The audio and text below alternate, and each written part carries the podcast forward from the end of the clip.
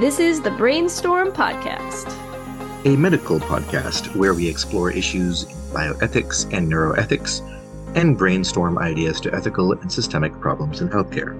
I'm your co host, Liz Gandakli, a doctor, current internal medicine resident, and former lawyer. And I'm your co host, Joshua Karunakaran, also a doctor and current neurosurgery researcher. Let's brainstorm.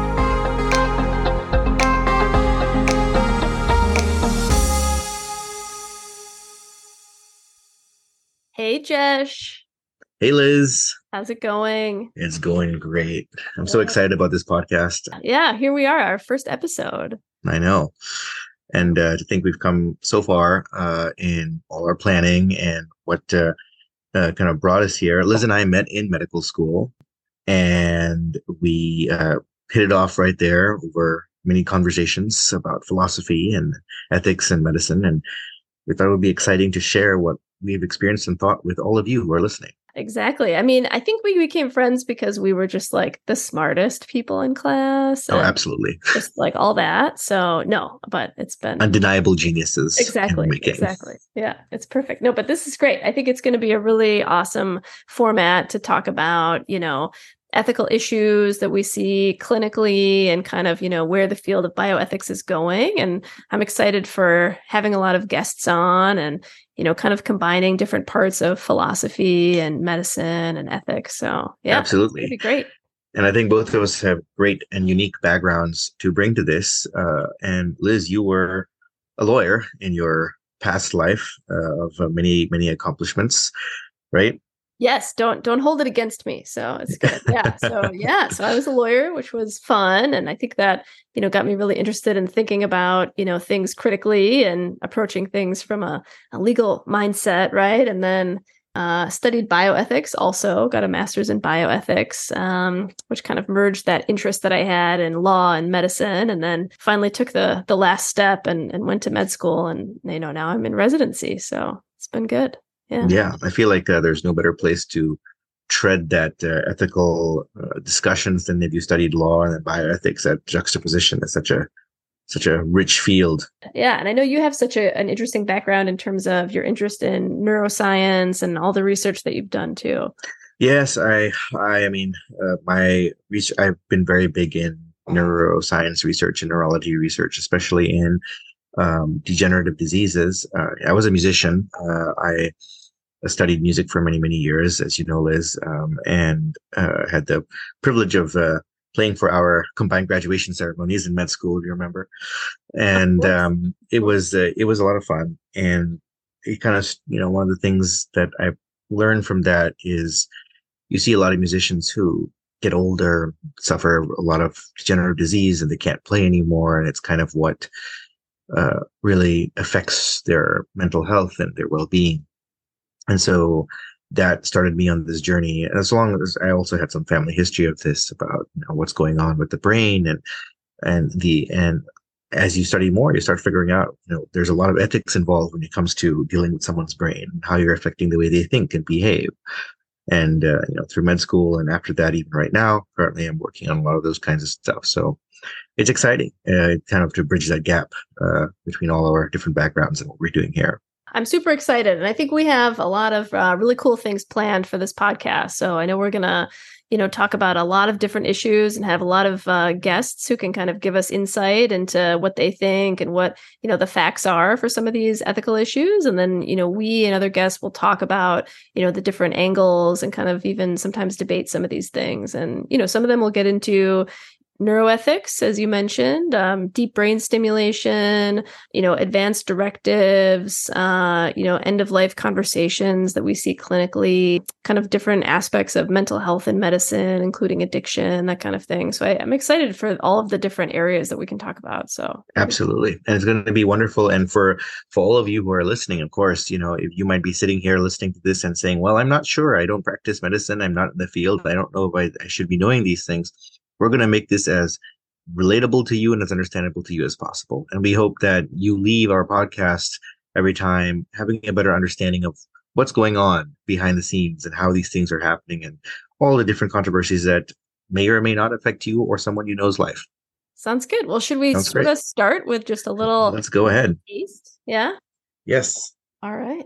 Liz, you want to go ahead with that? I, I could just talk a little bit about, you know, one of the one of the cases that kind of really got me interested, you know, for one of the first times, you know, when I was working clinically and sort of thinking about these ethical issues. Um, and it's something I I wrote about too because it sort of struck me as, you know, here I am, this person who's studied bioethics. You know, I've I've had these conversations in class about um, all of the pillars of bioethic, things like autonomy, um, you know, beneficence, all these things, and it's it's a case where I really found myself essentially meeting one of these cases that you might otherwise see in class and knowing what the right thing to do is because I'd studied it, I know all these things, and yet finding that it was really difficult to to carry out from an ethical standpoint. I had a patient who was a Jehovah's Witness, and you know the the interesting thing about this that sometimes we talk about in medicine um, is that that is someone who typically is not going to accept blood products, right? And just with any, um, you know, with any religious affiliation or religious belief, of course, there are going to be people who, you know, fall on all different sides of this. There are going to be some people who will take blood products, some people who won't.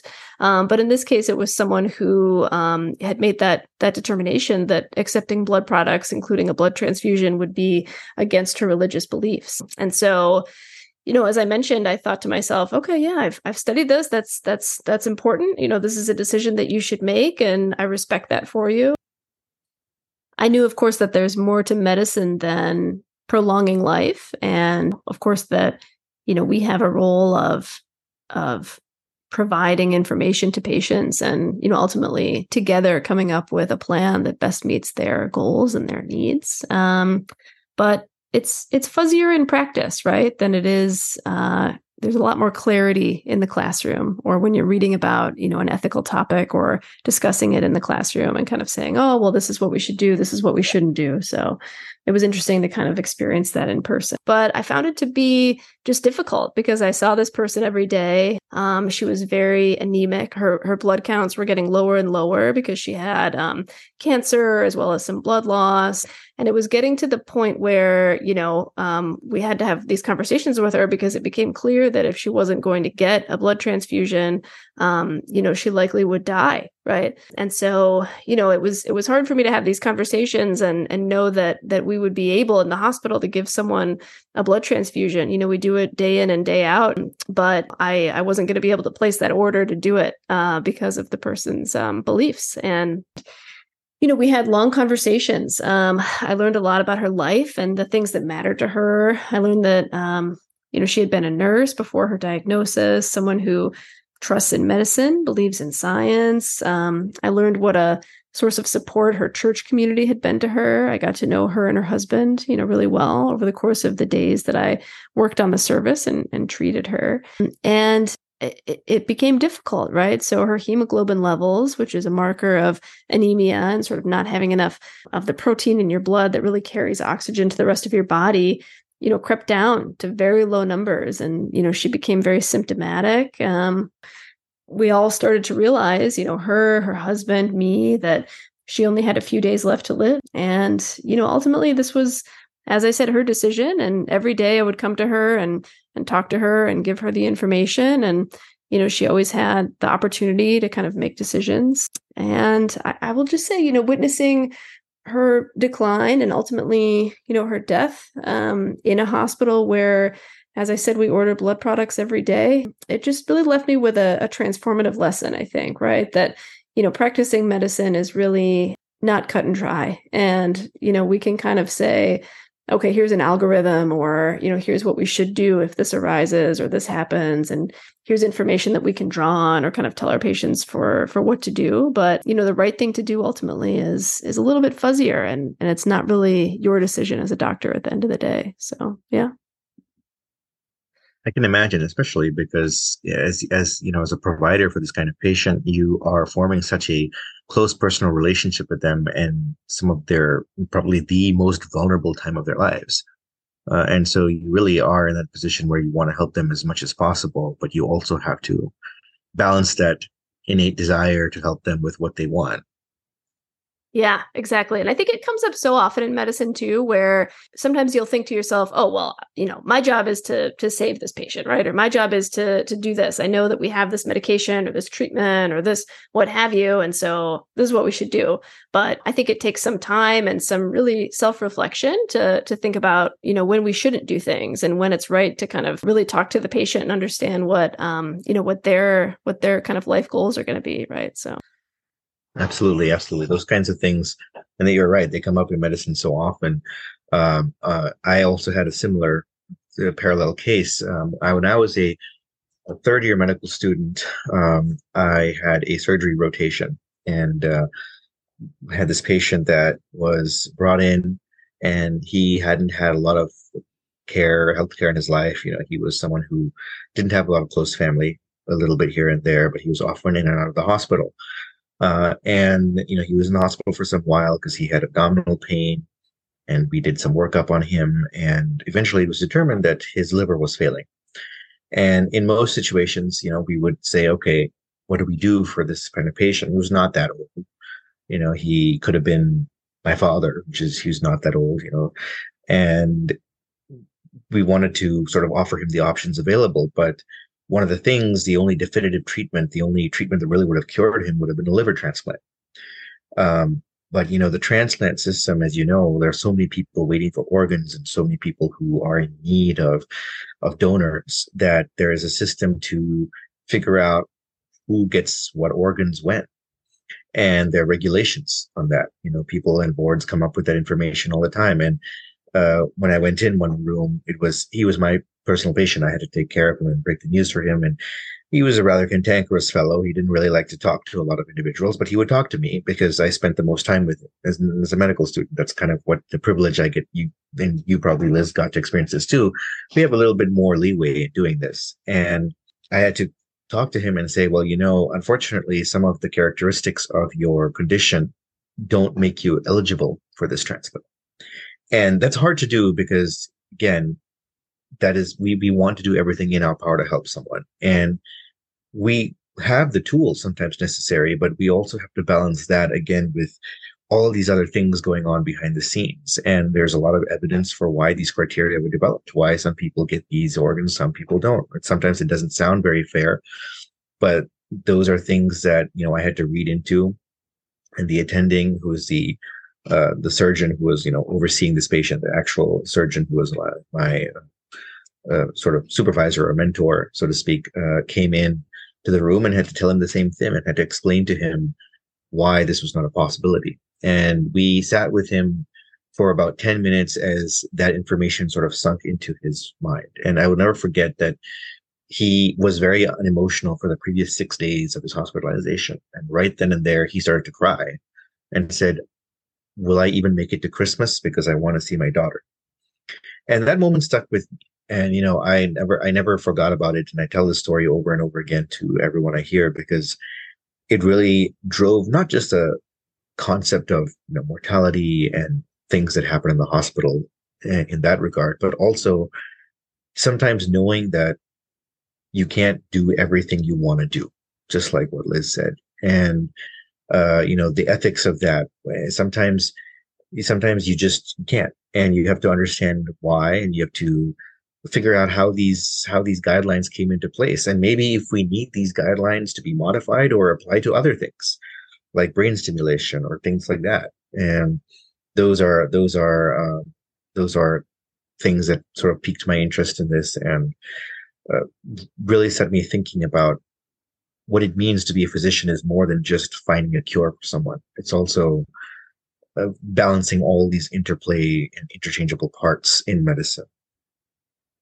yeah, it's really powerful. Thanks for sharing that. I think, you know, there are kind of good similarities between the two stories, right? One thing that is interesting, I think, is that, you know, for both of us, these kind of formative, you know, things that we really thought about occurred when we were students. And I think it's it's interesting that you mentioned that because you do have more time to kind of spend with your patients as a student you know when you're in residency um, or after that you know sometimes you just have a little bit less time and i think there's a little bit of you know what i hear from some people is that you've you've seen so many things. And so maybe you lack kind of the fresh eyes to think to yourself like this is a this is a tough situation you know because maybe you've seen it happen so many times but i think that you know for example for me for this this person who you know was kind of um, declining certain um, certain care you know for for obviously good reasons it was just it was hard to to see because we're used to just okay you do this you treat this you do this right? And i think for you too you had the ability to really get to know this person so well right? And kind of spend time with them every day even more so than you would be able to otherwise. So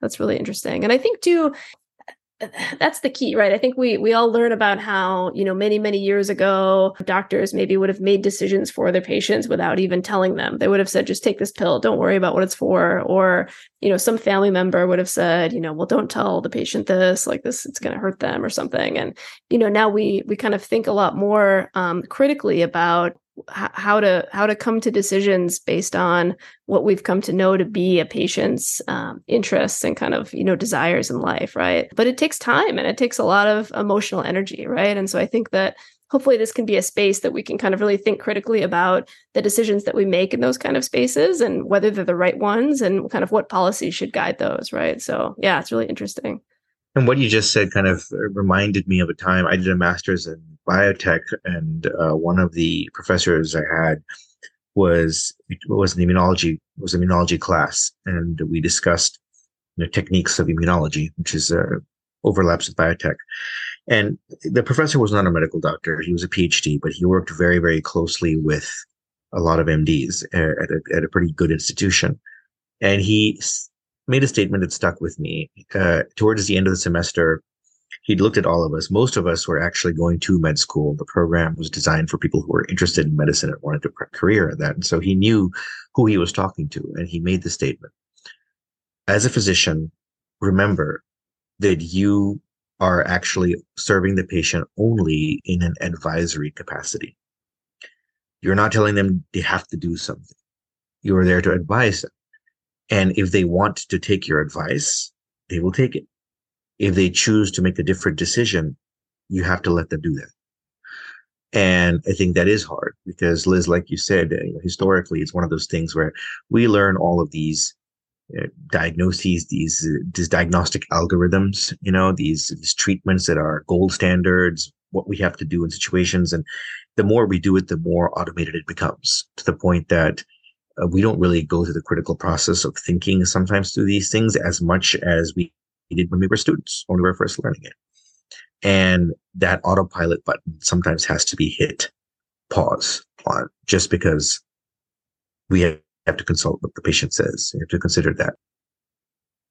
I've thought a lot actually about that, uh, what you talk about in terms of the role of doctors in an advisory capacity to patients and really how it parallels um, you know being a lawyer as well um, as well as other kind of professions like that because i think you know as an attorney um, whether you're working with an individual client or a corporate client or what have you the government um, you know you can take all of the information that's given to you and you have an understanding of the law and then you can present that to your client and say listen these are your risks and these are the courses of actions that you can take and this is what the law says. And at the end of the day you know it really comes down to especially in you know a corporate setting or something like that the risk profile of the client and kind of what they ultimately want to do.